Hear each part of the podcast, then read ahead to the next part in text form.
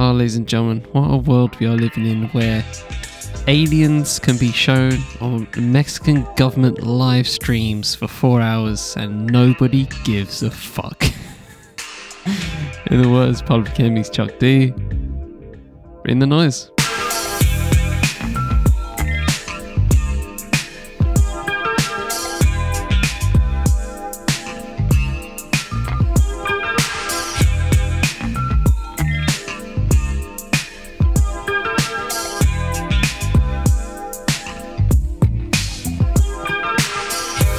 On the Fifth M Podcast Network. I am Charlie Taylor, and this is What's Good.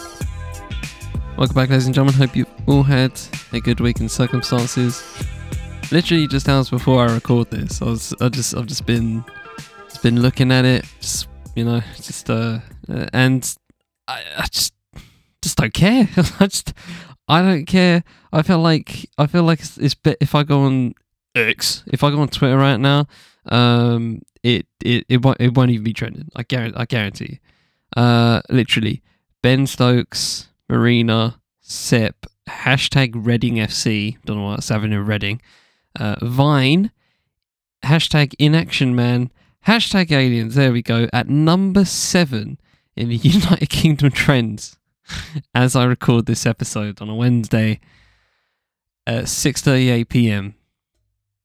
Aliens are number seven in the UK trending. So I mean, it just let me go on Reddit. I feel like that's probably more. That's probably more. It, alien shit is more, you know, Reddit. You know what I mean? So let's let's, let's have a look at the Reddit uh, popular. Here we go. Reddit popular.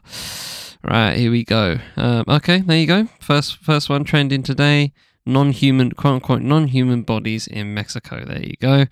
Um, but yeah, just just it's outstanding. I just I, I just don't think people care. Um, and oh, there you go. As a, as, okay, well, this is from r slash alien, so I mean they should care. But yeah, more UF, more photos from the Mexico UFO hearings. Um, and yep, those are looks pretty fucking solid. I mean, these are like you know medical looking ass uh, X-rays and shit, and uh, yeah, it looks um, looks proper. I don't know, man. I just. Uh, is the thing. Like I feel like we're in such a state of um, collective paralysis um, that uh, it, it just doesn't. Even if aliens come down right now on some Omicron Persei 8 shit, if you know, you know, and if if they just came down like that, we still be keeping it moving. People, uh, aliens could land in the middle of 10 Downing Street right fucking now and give a press conference, and I'll still not give a shit. It just, nothing matters anymore, man. Overall, just nothing matters.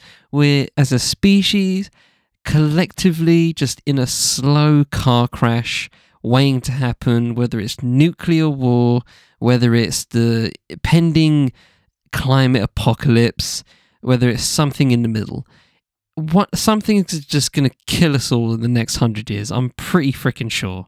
Um, probably in my lifetime. I'm I'm, pretty confident, right? Something's just gonna fucking go to shit, bro. I just, it needs to be. This needs to be like turn the millennium, right? Where UFO shit was like proper, proper underground. And if that, if if we had this shit now, uh, if we had that shit back then, then yeah, we'd be caring about it heavy. The funny thing is, out of out of all of it, and the only thing I come away with this genuinely is an opinion, is that fucking hell, sci-fi writers pretty much nailed it, didn't they? Uh, it looks like, honestly, low key, it looks like a taller brother of that alien from Men in Black. I think it was Men in Black Two, um, where like it was the it was the alien inside the dude's head um, yeah, I think it was, yeah, it was co- cockroach in it. So uh, it was cockroach one. So yeah, that's, uh, that's Men in Black one. So yeah, yeah, just a you know small dude in there, small dude in the dude's head. That's that's what it looks like, but just taller. Um, so yeah, big up, big up sci-fi writers, big up sci-fi. You know, anybody, the people in that realm, they fucking nailed it. They they called that shit. it's pretty fucking spot on. Um, but yeah, man, it's just, just just don't care.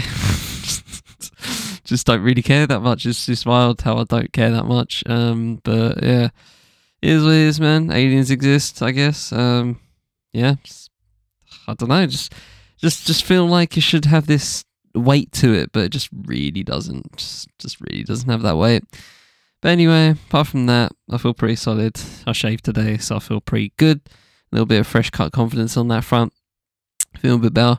Um, but yeah, man, just uh, just chilling, just working on working on things, just trying to keep working, and uh, yeah, hope you're doing the same and just keep doing what you're doing and uh, taking care of yourself, whatever you may be doing. All right, so let's jump right in. We have two TVs, journalism, and a music segment for this episode. Really good set of pieces right here.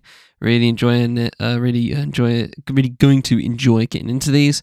And with that said, uh, formalities before we begin. Haha, nearly got you.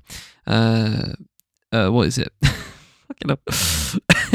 Email, socials, writing, all of that, all that, all that in the full show notes, as well as the music and other um, uh, podcasts under 5VPN. Just did a hieroglyphics episode on DITD and uh, doing a topic next episode. I don't really mind spoiling it because I don't really know if there's any much crossover between it, between the shows.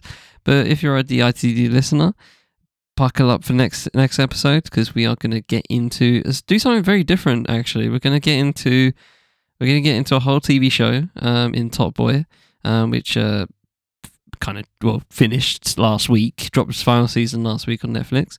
Um, and uh, as as watchers, me and Ben are going to talk about it um, from just a well, I, I want to talk about it from a very existential perspective, um, and yeah, just just dig right deep into it. I feel like honestly, if I was going to do a podcast on a TV show and just do like a full on like oral history or like a or like a long term critique of it, um, it would be Top Boy. I will be completely honest. Like it's not it's not my favorite show of all time, right? But it's so fascinating to me. Like the whole thing is so fascinating. Just how it came, how it came through, um, where its place in you know UK TV at the time in 2011. Um, why the fuck it dipped? Why Channel Four cancelled it? Why Netflix bought it back? And then why Netflix didn't really put any push on it this, especially for this season, boggles my mind. Um, but anyway, yeah, there's that. I also actually did do a spoiler free review. Um, so if you want to click the uh, writing link uh, in my in the full description, um, give that a spin. It's, it's right there up top. Spoiler free review. Um, if you are interested in that, um, I did some writing. Who knew? Um, but anyway, uh, what's the thing? Yeah, let the music let the music drop, and let's get into the show.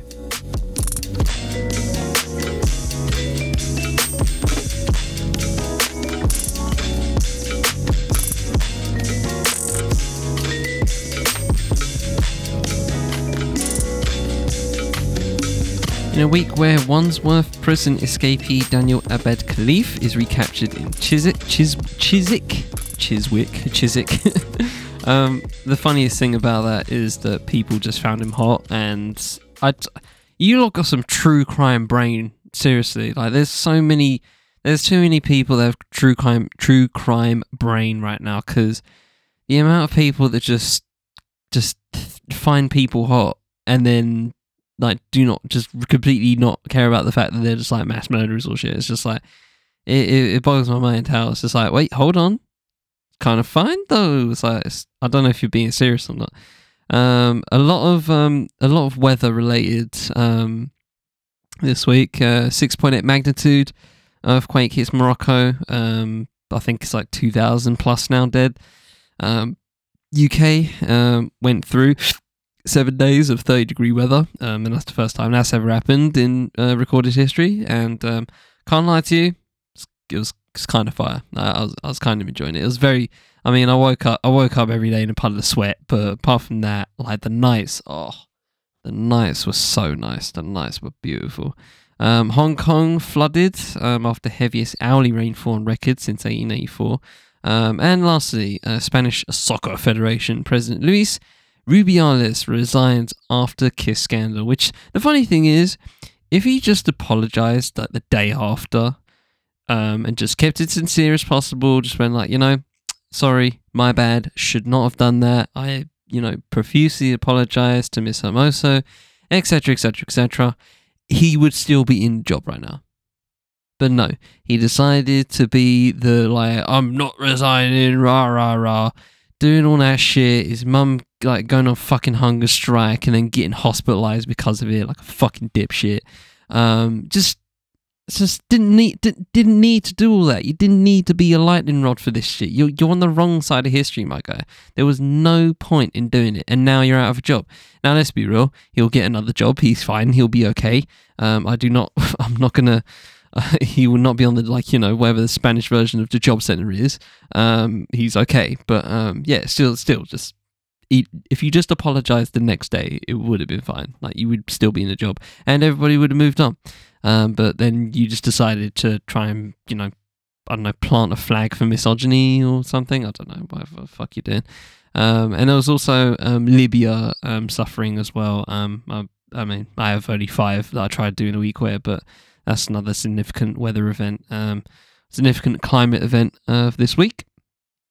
Anyway, Let's jump right in to a bit of journalism. Um, this is about comment journalism, which um, obviously you know I try to uh, I, I, try not to um, feature constantly on on on this show. Um, you know, I get into the if if I really really respect the writer, then you know I'm going for it. And funny enough, um, one the one I'm the one I'm going to reference um, and one, the article I'm going to read is from a comment journalist I really respect and I really like reading. Um, so this is by Miss Moya Lothian McLean uh, via Novara Media. It's an opinion piece. It's called British Comment Journalism is in the Gutter. Signed, a comment journalist. See, even the title. She's just amazing. I love it. Um, anyway, let's jump in. Since I was 19, I've been in the business of professional opinion giving. This isn't a fact that engenders much pride. The humble op ed, opposite the editorial, if you want to be formal, is one of the lowest common denominators in journalism. Yet it still had further to fall when over the weekend, right wing political commentator Dominique Samuels revealed the staff of the Daily Mail has had been ghostwriting at least some of the columns she produces for the title. This little practice was exposed by Samuels herself in the wake of the traditional racialized media furor that always follows London's annual car- car- oh, I say Caribbean Caribbean uh, celebration, Notting Hill Carnival. Despite, uh, despite Samuels having uh, made her name as a black person willing to bat for socially conservative views and position marginalised demographics as ideological threats to Great Britain, think, in, think frequent invocations of the trans lobby and critical race theory she wasn't having this one. Outrage about the quote unquote violence of Carnival was quote unquote manufactured, she said. How did Samuels finally work it out, one wondered. Well, because last year the Mail had approached her to be the face of a quote ghost-written, negative, verging on racist piece, unquote, about Carnival, Carnival, Carnival. Eventually, Samuel said she turned down the offer as it was, quote, a complete misrepresentation of what I witnessed whilst I was there, unquote. She then actually wrote her own column, by herself on the event, she claimed, only for it to be so heavily edited that she pulled the piece altogether. Naturally, this opened up questions about other columns penned by Samuels for various Mail titles. When asked, she admitted that at least one other piece bearing her name, an article dismissing Meghan Markle's claims of rubbing up against racist attitudes within the British monarchy, owed nothing to her beyond the byline attached to it. More concerning still, Samuels insisted at first that it was, quote, pretty much standard, unquote, for British newspapers to ghostwrite copy for their guest columnist. It isn't, or at least is not established as a standard open practice for any of the broadsheet titles I've worked for. Testimony from Mirror journalists Lorraine King and Rachel Charlton Dailey also countered Samuels' assertion from the tabloid side Alongside the Mail, Samuels had written, quote unquote, written uh, multiple columns for the Daily Express and both co-author bylines for the Sun. God, it's just the holy trinity of shit. Um, it doesn't take a genius to draw a conclusion about where and how Samuels collected enough evidence to declare it, uh, declare it standard for contentious articles to be written in-house, then matched with a face who might be seen to better weather pushback against such opinions. In a country with more robust mechanisms of holding its uh, media to account, Samuels' admission would be the beginning of a scandal. Sure, she may have signed off on having such content published under her name, But why is the name Dominique Samuel so valuable to the likes of the Mail? What is the identity of this 24 year old copywriter, unknown to the majority of the country, offer the Mail that they can't get elsewhere? Thanks to the reductive nature of our public discourse, it seems obvious that attaching racist opinions like Notting Hill Carnival as a uniquely violent event to a young black face offers a form of protection. It's not racist because a black person is saying it, a youthful, in touch one. It's their lived experience. An individual lived experience is king. So, so Yabu sucks. Yabu sucks. Everything, okay, everything collective is dead and only the self can survive. Also, racism doesn't really exist systematically. That's critical race theory, which is a fairy tale favoured by the woke left in order to keep black people in a perpetual state of victimhood, which isn't which also isn't racism. That's something else. Anyway, trans people and so on. Contrary to popular myth, there never was a golden age of British press, but the quality of our media has certainly undergone a notable decline in the past half century. The advent of digital media was supposed to remove barriers to entry. In a lopsided way, it did, but without an accompanying and much needed injection of cash. Instead, the pluralism of the media landscape shrunk. The last major new UK daily national newspaper to be launched was The Independent in 1986, initially created as an independent challenger to, in the news market. It was sold to the billionaire Alexander Lebedev in 2010 and now only survives in digital form. What was left uh, what was left was a smaller circle of newsrooms with scant resources, blank website space to fill, and access to a whole host of untapped voices via the rise of blogging. Rather than big up blogging, uh, Boy spoiler free review on, on my on my fifth element medium.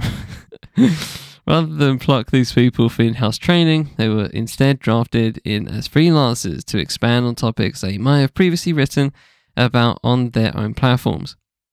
This may have started as a vaguely interesting exercise back in the 2010s, but by 2023, it mostly consists of editors searching X, formerly Twitter, for who has public uh, for who has publicly commented on some made-up trend like quiet quitting and commissioning 800 words, remuneration 90 quid, from a 22-year-old City University graduate to desperate, uh, desperate to snag a full-time role in a newsroom at any cost. Age is a crucial factor here, there's a reason so much comment is literally coming from the mouths of babes. Entry routes into journalism are in a dire state. Even those blessed with all the advantages that increase the likelihood of making it private schooling and its accompanying social network, a Russell Group education, a familial financial cushion to support entry level media salaries, will speak of the struggle just to get their foot in the door. But if you don't possess these privileges, comment can be your best shot getting your first byline especially if you've not been spat out by uh, an extortionate journalism grad scheme, which at least furnishes you some basic training and confidence, if nothing else. For comment writing, you don't need the knowledge of how to craft a right of reply or send an FOI. Uh, all one requires is an opinion and the ability to express it in half good English. of those who take this route, some may become very good at it, especially if they are paired with an editor who takes them under their wing a rare few may develop their skills beyond monetizing their own thoughts, whether through mentorship or dogged self teaching. But many others will find themselves confined to serving as freelance Drake correspondents.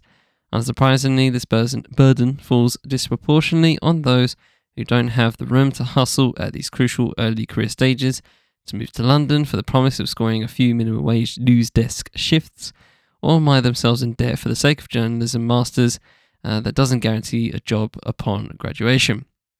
That is to say, it's the poor, disabled, and ethnic minorities who are more likely to find themselves limited to comment.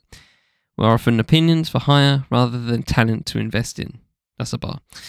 I say this with no malice. I've spent a considerable part of my career as one of these writers. It's the result of an industry where low cost, low effort, low quality comment writing has become not just acceptable but dominant. Time and budget stretched editors on an all encompassing quest to hit traffic targets will almost always opt for reactive opinion pieces.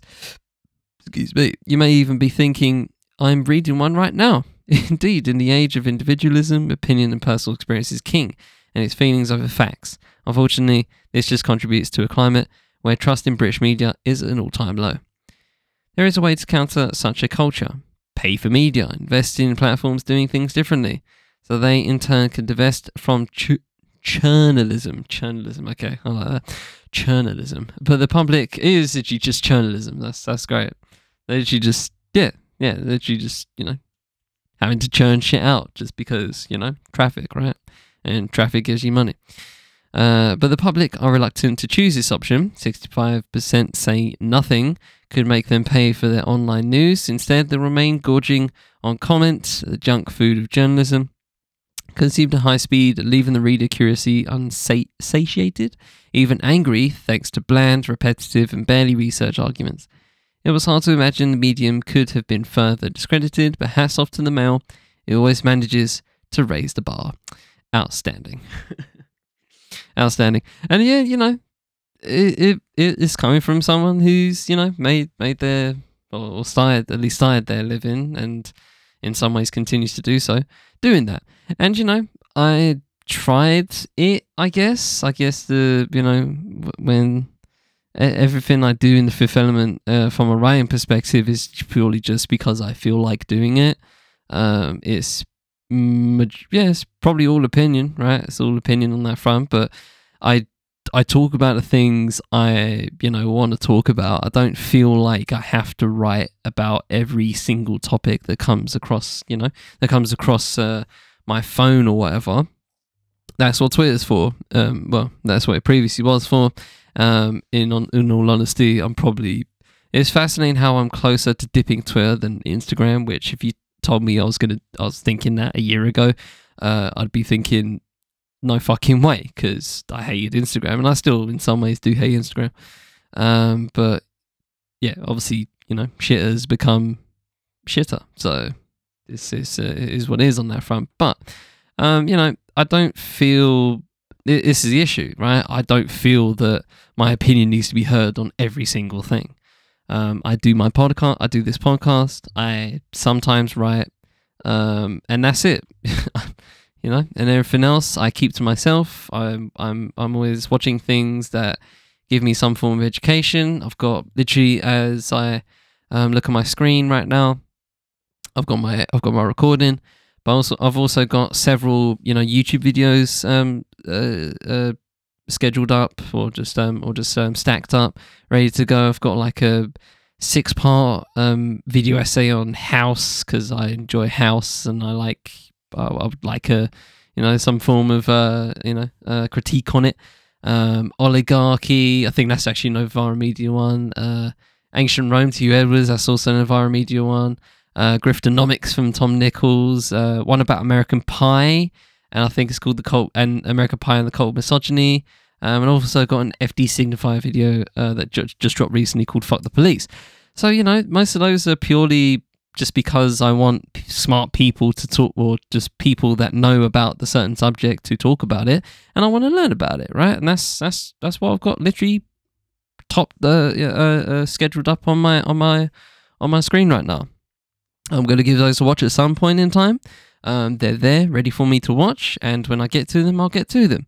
Um, and it's funny how you know YouTube actually feels like a a place where that's kind of where I can go now um, to not get kind of a, a, kind of journalism, not a traditional sense, but I don't know. It's very interesting, but uh, yeah, comment journalism. I try. I you know I obviously do it now and again, um, but it's it's it's very scarce, and I don't do it for money. I don't try and search for money doing that kind of thing. I made an attempt after graduating, and uh, I just couldn't be asked anymore it wasn't for me. So uh, yeah, you know, it is what it is. But you know, salute to all the budding journalists out there trying to do their thing. Really, honestly, good fucking luck.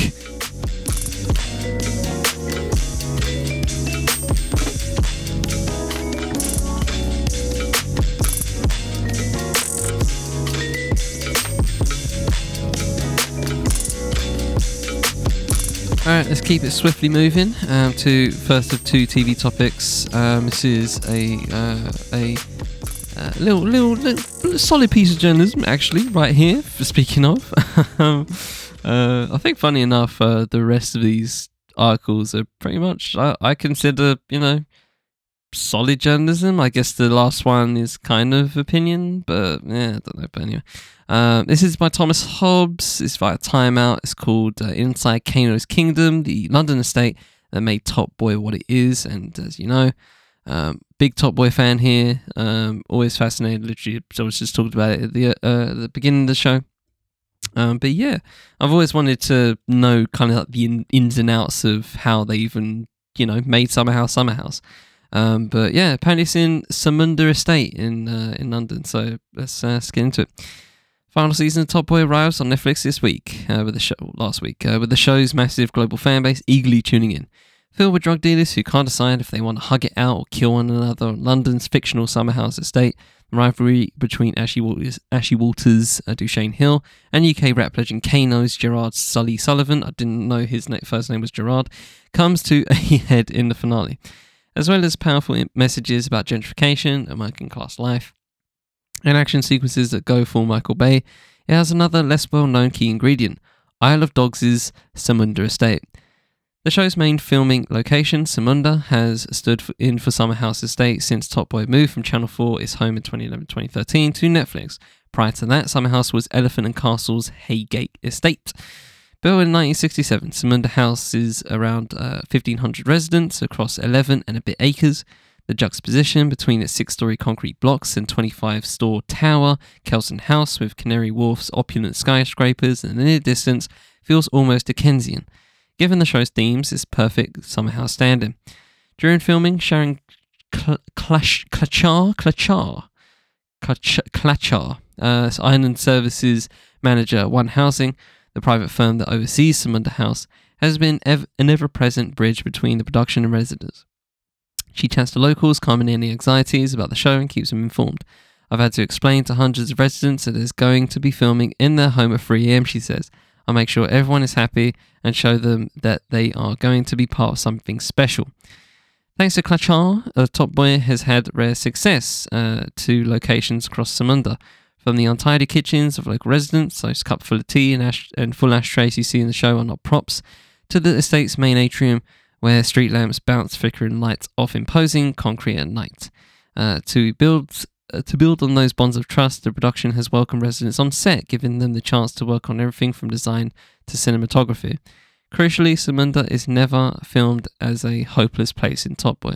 Some of the wide lens framing is ever reminiscent of a mythical kingly court from an old medieval set movie. In one early scene in season three, Barry, fuck, I don't, I, to this day, I don't know how to say his name. I, it's, I, I always struggle with, you know, the, the super Irish names. I always struggle. There was um, a, I'm just gonna say Barry just to not butcher, but there was a there was a girl from my primary school and her name was Kiva. Guarantee you won't get that spelling. Just I'm just going to leave it at that because I'm not even going to try and attempt to spell it. But it starts with a C, and it doesn't end with an A. All right. Um, Barry's uh, terrifying uh, Barry K, uh, babyface villain Johnny, knowingly refers to Samunda, uh, Samuda. I've been saying Samunda all this time. Samuda, sorry, as a kingdom in it. Uh, producer Tina Pavlik agrees, making the area look regal was definitely a focus. It's such an incredible location with its palpable community spirit, so you want to capture that. From shooting the greasy spoon scenes where Dushane and Sully meet in number one cafe in London Fields to using Dalston's Ridley Road Market for, gang, for the gang's deals, Top Boy has always prided itself in depicting the real London. It's a show about authenticity, says Pavlik. Other than season two, where we got hit by COVID and had to build sets, we've always shot on location. The final season is going out with a bang, with, which created its own challenges when it was filmed in 2022. Some of the summer house scenes were so explosive that filming had to shift to Clapham's practically empty Plummer Road estate, where the chances of keeping 30 or so residents up at night were much lower. It's a cautionary tale about cycles of violence, where those caught up are forced to reckon with the destruction they've caused. The new season is about the importance of fighting for your own community, a uh, fighting for your community and knowing its worth, says Pavlik. It's also about working out that while joining a gang might seem like the only route in life, it doesn't have to be. The season's opening episode features immigration officers detaining a teenager and summer house residents coming together to block the police vans that are trying to take him away. Samuda Estate rarely matches those levels of violence or drama in real life, but Klachar uh, that name just fascinates me, Klachar, uh, believes that local residents would react similarly if the Home Office treated one of its residents with equal aggression. There are residents who feel the approach to immigration is over the top, she says. If the script played out in reality and, say, John next door was taken away by immigration and the police were being unruly, they definitely wouldn't turn a blind eye. Top Boy's accompanying sense of glamour isn't lost on the estate residents. Rap superstar Drake, executive producer on the show, visited Samuda during filming 2022 and happily chatted with locals. I expect signs of cast members have always caused a stir too, says Klachar. An old lady returned home with her shopping and saw Ashley Walters dressed as Dushane walking out the door. She screamed and dropped her bags in shock. If I ask Top Boy, it has. I ask if Top Boy has ever inspired copycat violence. After all, this is an area where crime rates already run above the national average. There were those concerns, but we've honestly had no reports of increased crime or game related incidents, says Klachar, who views the show as a cautionary tale. There's been uh, the odd resident complaining about disruption, but the reaction has been overwhelmingly positive. Top Boy's legacy for the Samuda estate is one of new pride. On screen, it paints a bleak picture of urban life. Off it, its impact has been nothing but positive. The residents are proud to know that their estate is being used for Top Boy, says Klachar. There was a time when Asda opening on this island was a big deal. Now, with next door to Canary Wharf and have Netflix filming in the area, it's been truly transformational. So that's very nice. Um, apart from me fucking up the estate name for half the article, but yeah, man. Um, I, I really, I think the the locations are so necessary, um, especially when you're doing a show like Top Boy. I feel like if if people can't if local if pe- if people can't name or or like go on Google Maps and actually point out oh shit that's where this was filmed, there's no point. Um, you know, people always compare the show to The Wire, and I find that a bit silly to do. Um, but I will say one thing that they do have uh, in common is that location um, aspect where when you're watching The Wire, that shit's filmed in Baltimore, and you know it's filmed in Baltimore, right? And when Top Boy's filmed in London, you know it's filmed in London. Um, talking about the Dalston, uh, uh, going up to Dalston, Isle Dogs and all that. It makes it makes it just that much realistic locations just make it better. Um, I I feel like that is the, that should be the case with everything.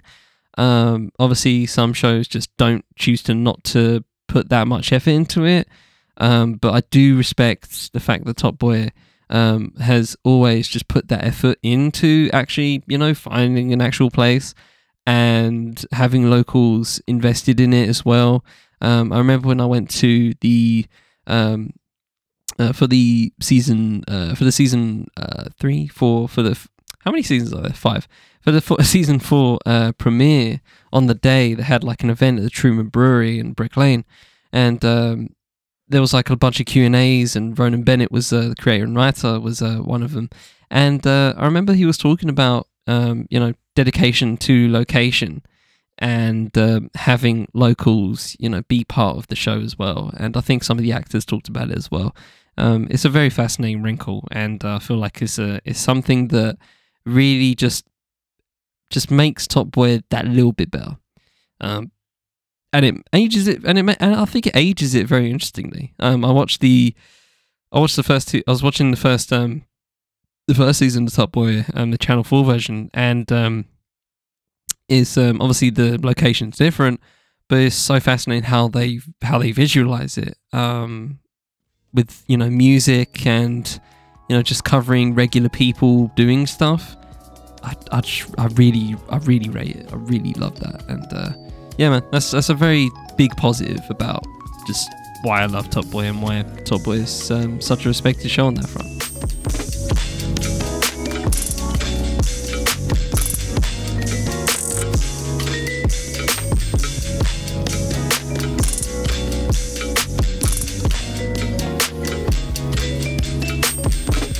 Let's jump right into the next TV topic, and this one's about Suits. My boys, Suits. Love this show. Um, I was watching, I was really into the show um, when I was in university. Um, just watching it, I was, I was kind of watching it during the like 2016, 17, I watched it throughout those two years. Um, I actually didn't finish the show. Fun. I, I don't know why I haven't. It just um, I just I don't know. I just fell off it, and I never bothered to catch up. Um, but yeah, I'm, I'm, I'm, I'll get to it at some point. I think I'm at, I think I'm like midway through like season six or something. Um, but yeah, I really respect Suits regardless, and you know, it's, it's very, very, the replay value is so good. It's just so, uh, the characters are so, uh, just they got such, uh, they're so they're so confident all the time, and uh, they just like talk to each other in such like confident ways, and it's so fascinating. I just, I just, it makes me smile just thinking about it. It's such a fucking elite ass show. Um, but yeah, uh, it's it's been popping off apparently. Um, the people have been for some reason just watching Suits now. Um, the viewership has just skyrocketed in recent months, and uh, I'm here for it. Big up Suits. Just you know, it's a show that I think like uh, finished a couple of years ago, but the fact that it's um, you know just caught a, boon all of a sudden is cool. Um, so let's get into this article uh, via Vox, uh, written by Aja Romano. It's called "Suits is an unlikely time capsule for a troubled decade." So uh, a little bit of a little bit of analyses here, I, I suspect. In 2023, and every it's 2023, and everyone is watching Suits. The question is, which Suits are they watching? In one corner, we have Suits, season one through four, the absurdist morality play the concept, a high powered Manhattan law firm, and the cutthroat corporate lawyers who do their clients' bidding. The title, a reference to the sleazy characters, the glitzy aesthetic, and the fact that, unlike most legal dramas, Suits rarely ends up in a courtroom. The catch one of these hard charging lawyers, bushy tailed, eager beaver Mike Ross, apprentice to the dashing, artful dodger Harvey Specter, isn't actually an attorney at all. In the other corner, we have Suits, seasons 5 through 8, just ignore season nine and the short-lived one uh, one season spin-off Pearson, neither of which included is included on Netflix, where this culture-wide rewatch is taking place. In which the show becomes self-aware, jettisons the moral antipathy of previous seasons, and puts itself on trial. And that's probably why I've, I've I fell off after season six. That's probably why, because you know after Mike went to jail, it's just like kind of I was kind of going, "What are we doing here?" But anyway, um, it makes sense. It's kind of like the same with House, actually. Um, like the first three seasons of House were relatively procedural and just like you know A B A B C story. Um, and the A, A story is always like the case, and the B story is like the characters, and etc. etc. But then after season three, it kind of just went existential, I guess. I don't know how you want to word it, but um, anyway, it's it's interesting how shows evolve. Suits never got his cultural due during the nine season aired on the USA Network, in, America obviously, until 2023. His main claim to fame was boosting the career of one time Princess Meghan Markle. Yet it currently stands poised to become Netflix's biggest streaming hit of all time, after a viral TikTok video that made the rounds in May sparked renewed interest in the show, which has since been setting streaming records so wild that they, they sound like they're completely made up. This TikTok clip showcases the key scene of the entire show. The moment Harvey, Gabriel Macht, and Mike Patrick J. Adams meet, and Harvey falls in love. uh, falls in love at first recitation with Mike, his polymath brain, and his photographic memory.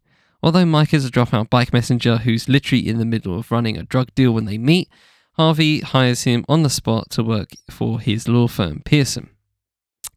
Uh, the two of them construct an elaborate lie to create the illusion that Mike graduated from Harvard Law. Harvey's drive to keep Mike by his side against all odds fuels the plot for most of the show's eight year run. Suits may be the unexpected sh- hit show of 2023, but it premiered in 2011, in a world that felt profoundly different from the one it finished, it, finished with in 2019. The result is an odd little time capsule. Over the course of the show, the world changed rapidly, and Suits responded to and evolved with that change so much so that we can follow the trajectory of our own cultural evolution within its seasons. Suits was born out of an era when nihilistic, nihilistic absurdism dominated TV across a broad range of shows, from Always Sunny to Scandal. I, God, Scandal. God damn. I, I, I don't think Scandal's one of those shows where I feel like if I watched it now, I'd be just horribly cringed because I used to watch it like really fucking into it. Like me and my mum were really into it. Um, same with How to Get with Murder. We were really into it, and I think we only didn't. I think we only stopped watching it at a certain point because I just went to university and I can be asked to keep watching it, and I don't think she could either. Um, but oh God, I don't think I don't think Scandal aged well. I'm just mentally not figuring out. Don't think it would, but I don't even want to test it. Anyway, the oblivious ethos of that early season suits may be key to its renewed popularity.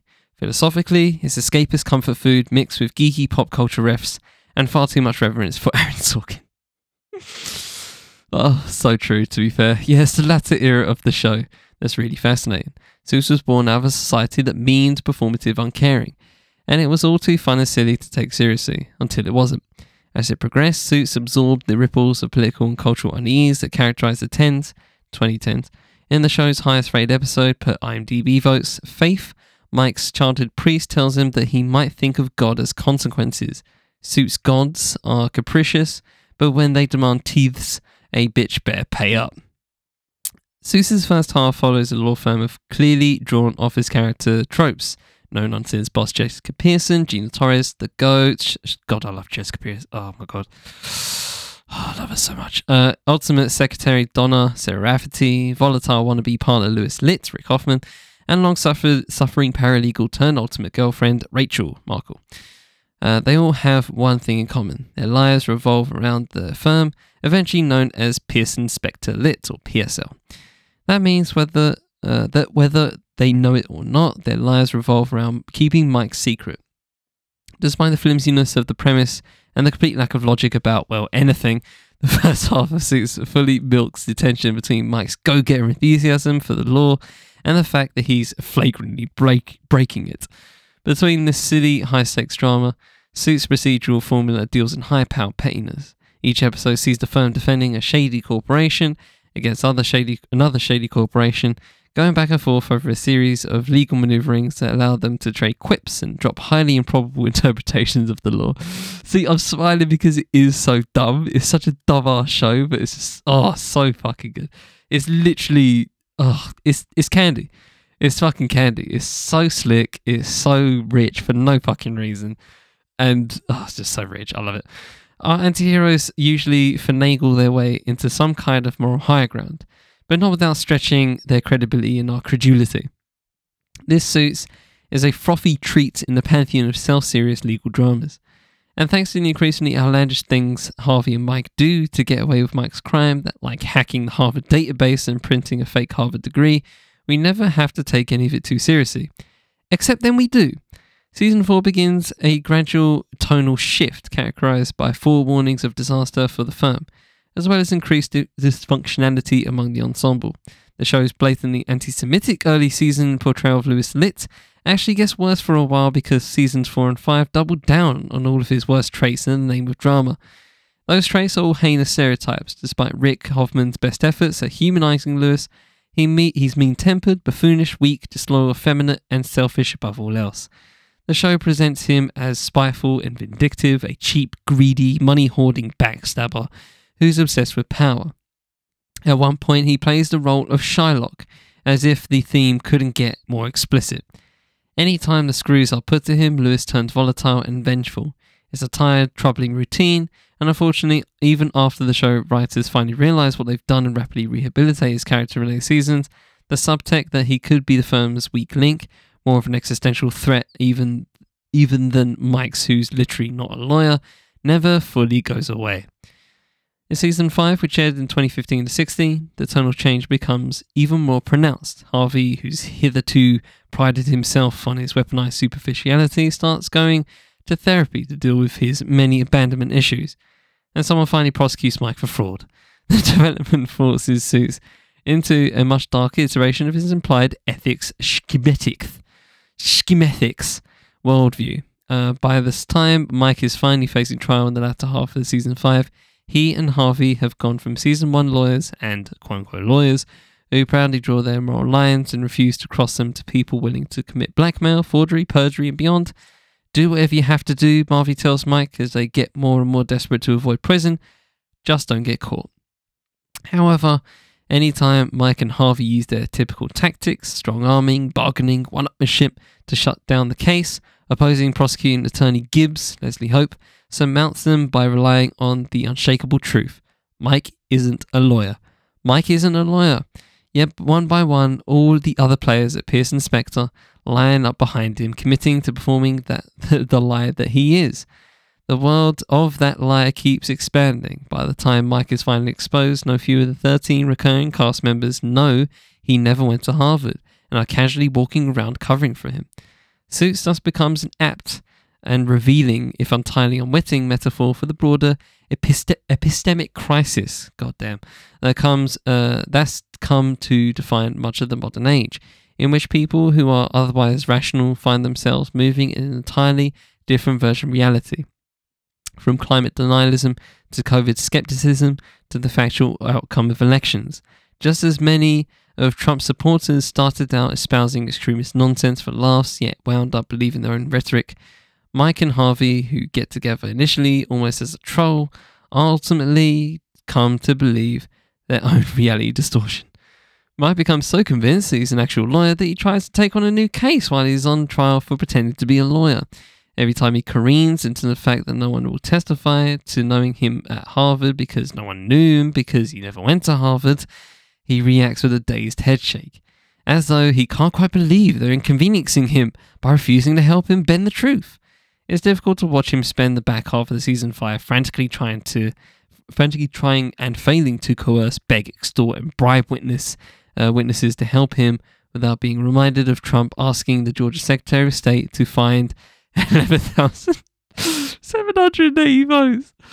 Oh, this is so depressingly accurate. Oh, this makes me kind of hate myself, lowkey, because I I feel like I've been uh, there's a there's going to come a time where I'm going to really just properly wax poetic about um um about these shows um that you know cover high class individuals like the White Lotus, Succession, even Billions, right?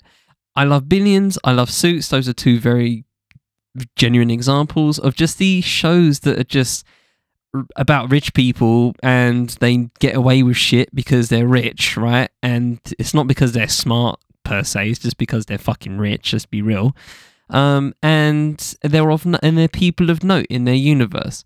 Um, and I just I kind of hate that trend because it's it's it's coming at the expense of you know of shit like kind of shit like Top Boy to be fair, and even Top Boy itself. Not to get into Top Boy um, Top Boy um, uh, uh, critique, but the Netflix version is very very not romanticized, but it sexes it up a bit.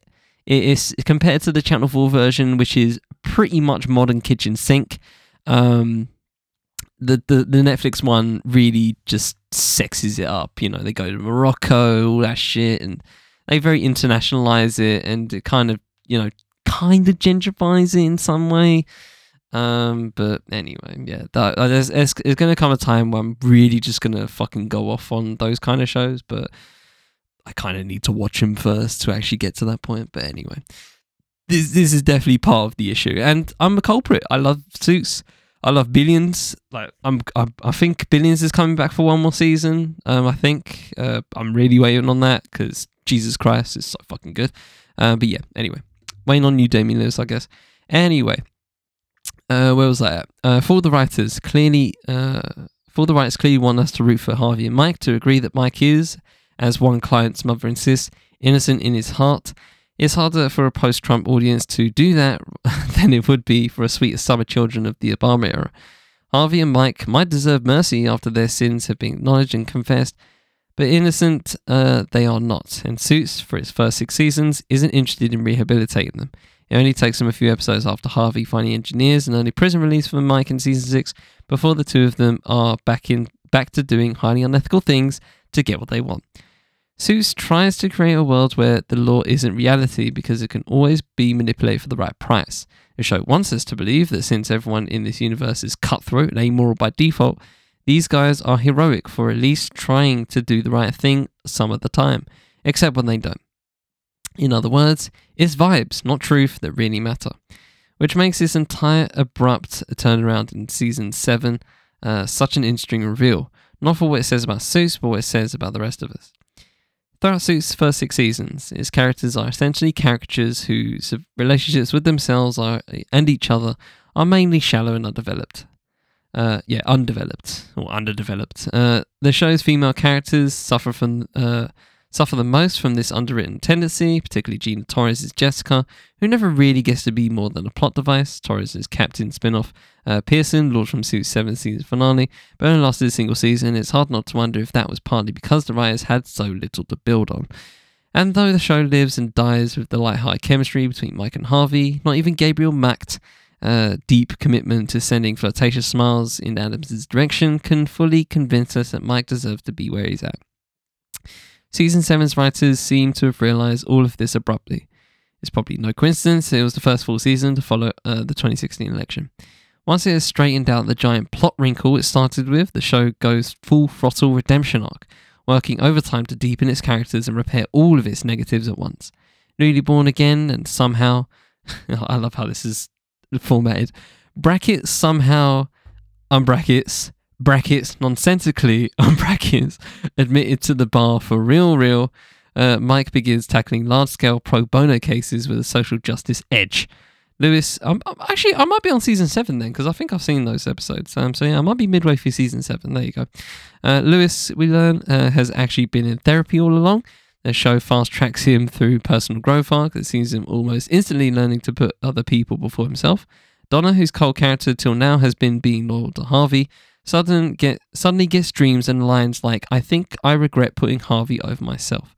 Season 7 can't stop telling you how feminist it is. Quote, a man can't swing a dead cat around here without hitting a strong willed woman. Unquote. Rachel's father says at one point, Big up Wendell Pierce, who plays Rachel's father, Love me some Wendell Pierce, GOAT.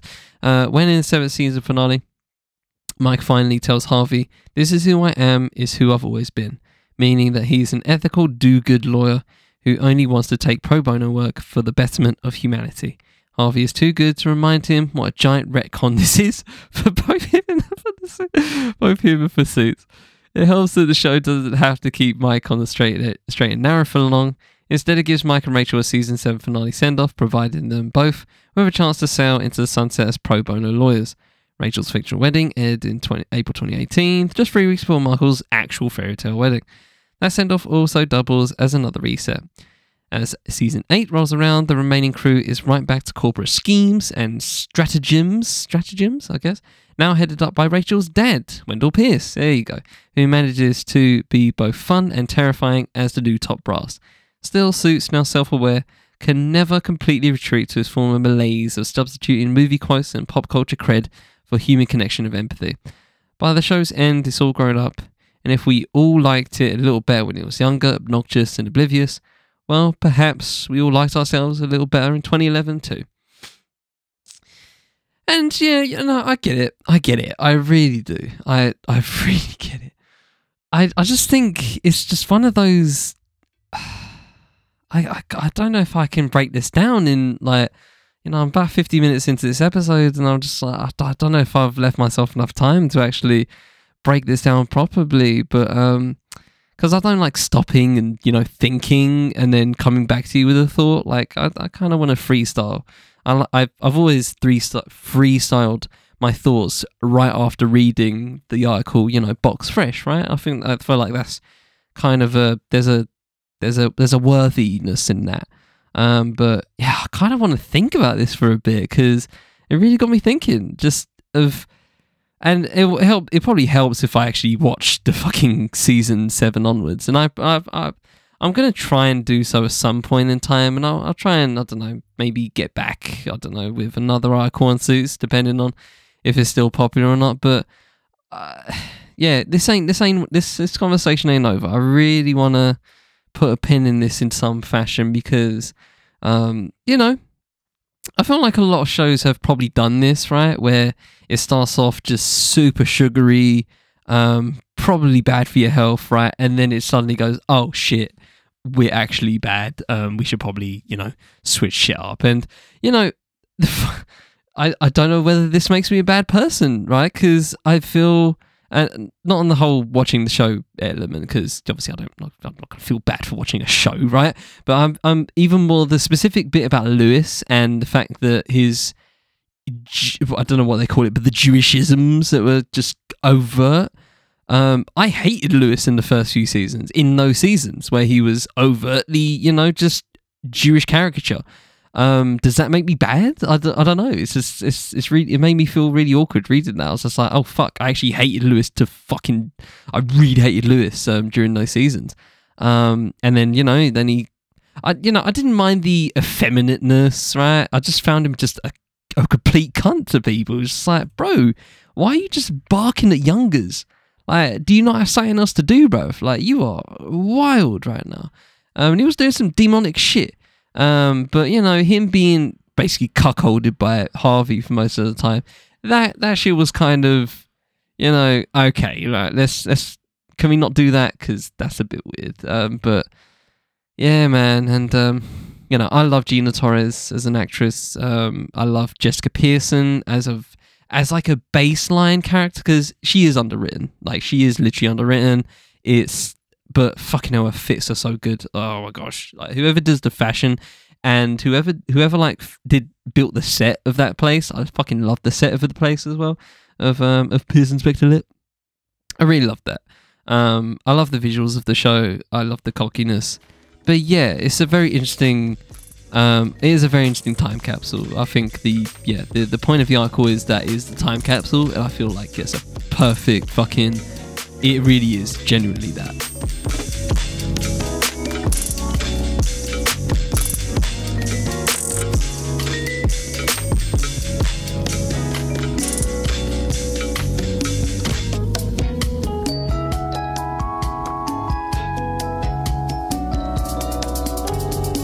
Me finish off with a quick flower giving, quick giving of flowers here. Um, this is a very, uh, I think, short article. Of, uh, uh, yeah, it's not, it's not that long, but uh, it's it's very quick, but um, it's it's poignant and I guess to the point of just me wanting to talk about this.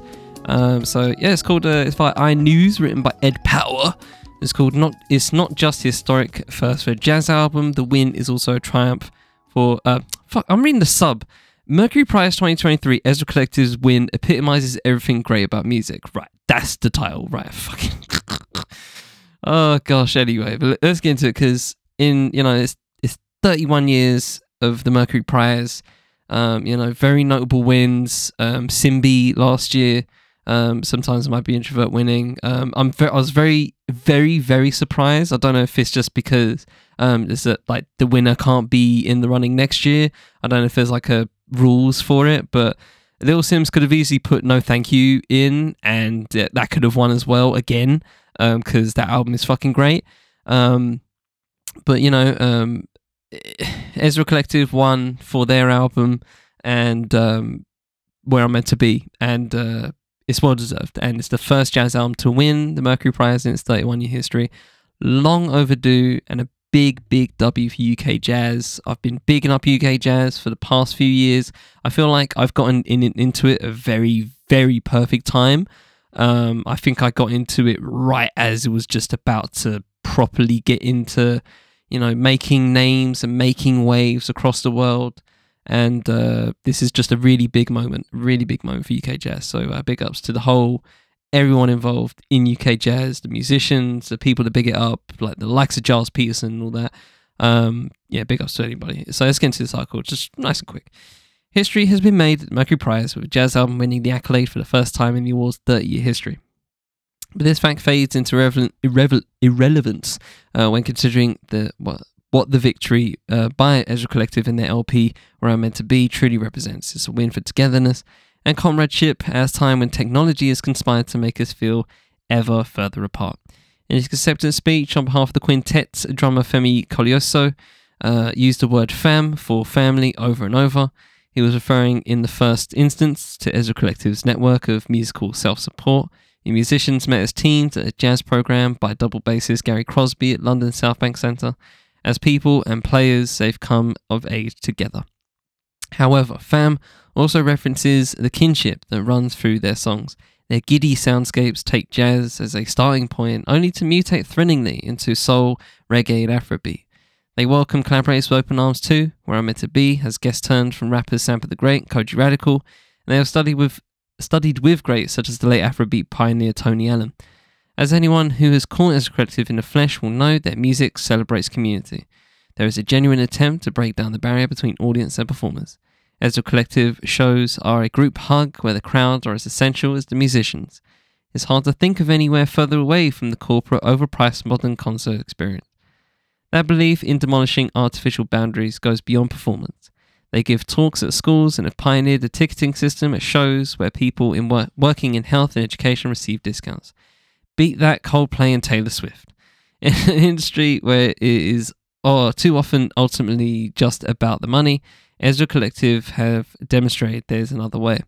That there's an alternative to overpriced VIP packages or the digital purgatory of the Ticketmaster holding pen. All that being said, there is still a significance of what I'm meant, what I'm meant to be, uh, where I'm meant to be. Okay, misspelt there. Where I'm meant to be, not where I'm meant to be. Becoming the first Jasmine of the Mercury. In its early history, the prize generally leaned towards every scruffy critic's favourite genre of indie rock, and while the Mercury has become far more open minded and eclectic across the past decade in particular, it's still hard not to be cheered by uh, what this year's winner achieved. Ezra Collective, quite represent the very best of where we are now, Mercury Judge Jamz Supernova said when announcing the destination of the gong. And she's right. Amidst a short we've lost to recommend, Ezra Collective epitomise everything great about music in 2023. Their sound is generous, warm, and excitingly restless. Theirs is a mercury wind that will restore your faith in human nature and even up to a point in the soulless and corporate post COVID music business. is it um is it late to say um that I could have seen Ezra Collective during Cross the Tracks and I didn't? um I forgot who I saw in uh, in place of them. Um, but the only reason I didn't um, was because I I don't like hitting the main stage. Um, I like to hit it as least as possible because you know it's a music festival, right? And there's so many other stages, and you know some of them obviously you know, a medium size, and obviously mainline is supposed to be, you know, for the for the big for the big finale. Um, in this case, this year was uh, Anderson .Paak and Knxwledge and before that it was um Masego. Um, but I think it was Adi Oasis I saw instead of Ezra Collective, and if it was her, I'm fine with that because I fucking love me some Adi Oasis. Adi Oasis is great. I love Adi Oasis so much. Um, but yeah, you know, uh, I I that aside, I don't know why I admit that, but um, yeah, it's I do really respect those collective musically. Um, I do like the album. The album's very good. It's very just oh, so bright, so colorful, um, so expressive. I love the features on it. Cody, Ra- Kojey Radical, uh, the Grey, like I mentioned. Um, I could have sworn Emeli Sandé was on there as well, uh, which is also a big W. Like fucking having the Queen of our sovereignty on there as well. Um, but oh, god damn, it's this. Just such a. I can't. I can't tell you how much of a dub this is um, of just having this happen um, because and Nao as well in Love in Outer Space. So as features go, those four artists are so high in my just it's so high on my list. It's just I, I wouldn't be surprised if um, this album ends up in my album list at the end of the year. I would not be surprised. It's definitely probably going to make the short list. Um, if it wouldn't make the top uh, well, I try and do like 10 to 15, but sometimes I've gone to 10, 20 and 25 in some cases. So we'll, we'll, we'll see how that goes in December, in my December listening, in my What's Good hiatus. Um, but yeah, man, if you haven't listened to Ezra Collective, um, don't don't be one of those people that just think, ooh, jazz, uh, noise, uh, like, you know, my mum sometimes does. And I get what she means, but it's a matter of um, it's a matter of taste, obviously, but I feel like Ezra Collective are so inviting as a musicians, um, and their sound is so wide ranging. You can't just call it jazz. It's just not. It's it's jazz fusion, um, and it fuses a lot of fucking things, and I love that. Um, you know, and that's kind of why I I I thought that um, Moses Boyd should have um, had a should have been the one to be honest, uh, to win it uh, a few years ago. I'm trying to. I'm just gonna quickly look up before I finish here. Finish up here. Um, the Mercury Prize for that year because if you listen to that Moses Boyd album, Stranger Than Fiction, you'll get exactly why I say that because in the same way that um uh, in the same way that the Mercury Prize uh won uh, same way that Ezra Collective won the Mercury Prize for that reason of uh of having that eclecticism um so to speak um, God damn, they really just gave it to like fucking indie rockers, didn't they? Anyway, let me try and uh, find it right here. So, uh, 2021, uh, 2020, nope, 2019, I think. Was it 2019? No, it wasn't 2019. Where's Moses? Where's Moses? Ah, there we go. Okay, so 2020. So he was so was Moses Boyd Dark Matter. Uh, the one that won it was Michael Kiwanuka's Kiwanuka, which is good shout. Um, you also got Kano Hoodies All Summer, um, Stormzy's Heavy's the Head, Charli XCX, Dua Lipa, um, and others I haven't spun. But I do feel, honestly, I, I, I would I'd probably pick Dark Matter over over Kiwanuka. I love Kiwanuka, very great album, but Dark Matter, there's no there was there there is there was and hasn't ever been an album like Moses Boyd Dark Matter. Like the the way he does, he blends jazz and also shit like garage is fucking and grime is absolutely absurd. It it doesn't make sense. Give that a listen. I highly recommend that. Um, also give obviously Ezra Collective a spin and support UK jazz, man. There are so many good artists. There are so many good jazz artists out here in the UK doing bits. Um, and I'm here for it. I'm here to champion all of that. And with that said, I shall finish there. Ladies and gentlemen, from the Fifth M Podcast Network, I'm Richard Taylor. This has been What's Good. Intro music was Too Much by Vanilla. Thanks to Chill Music for the bid to use. Uh, shout to Nappy High uh, for the charismatic, uh, for using, uh, let me use charismatic for interlude. Um, you can also find his link in the full show notes. And with that said, hope you all have a good week. I shall always try and do the same. But until next time. Take it easy, ladies and gentlemen.